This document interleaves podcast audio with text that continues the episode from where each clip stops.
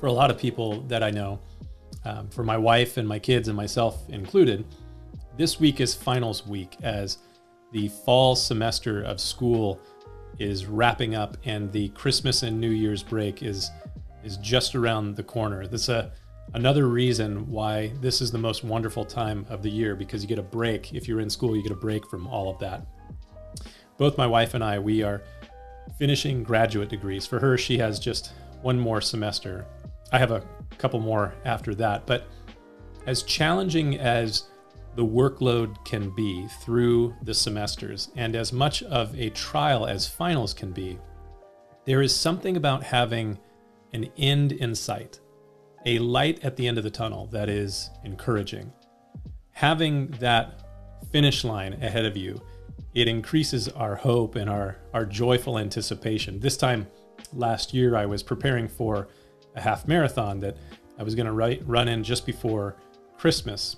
And as I was running in the race, as I was finishing the race, and, and really those half marathons or marathons, they're really a race against yourself and not the other people in the race. But as I was finishing up, when I got to about mile 10, I was pretty tired.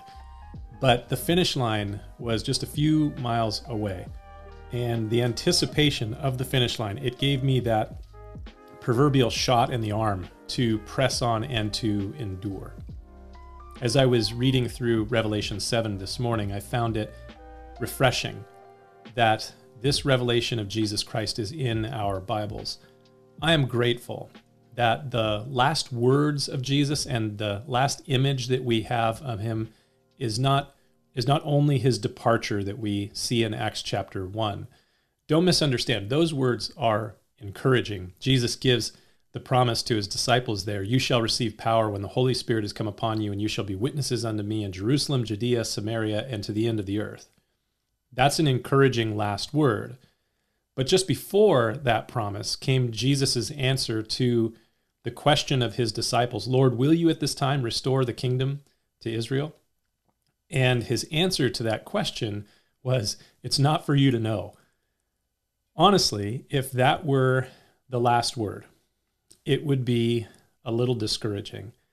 It would be like being entirely spent in the very first mile of an ultra marathon with an undefined finish line. Beginning the race, realizing that you have no idea when the end will come, would be it'd be dreadful.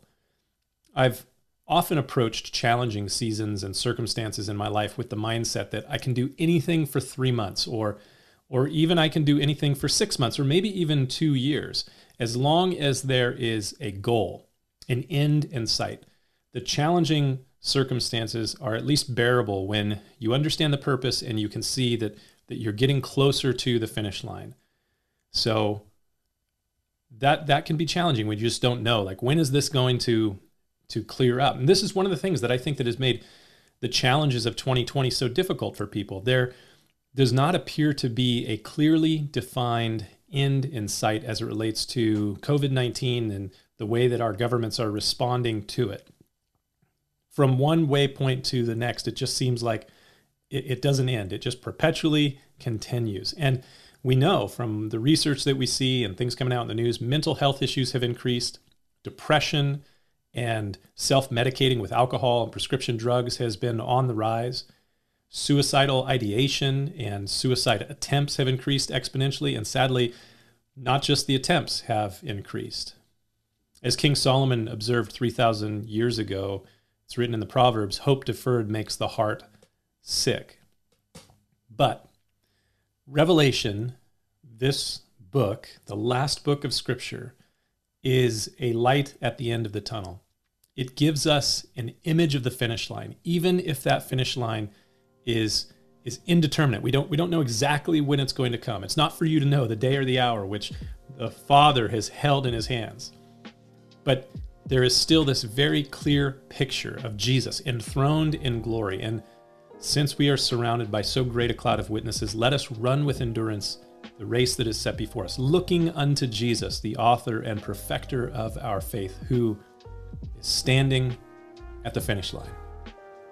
Something to think about as you have your coffee today. We'll see you next time.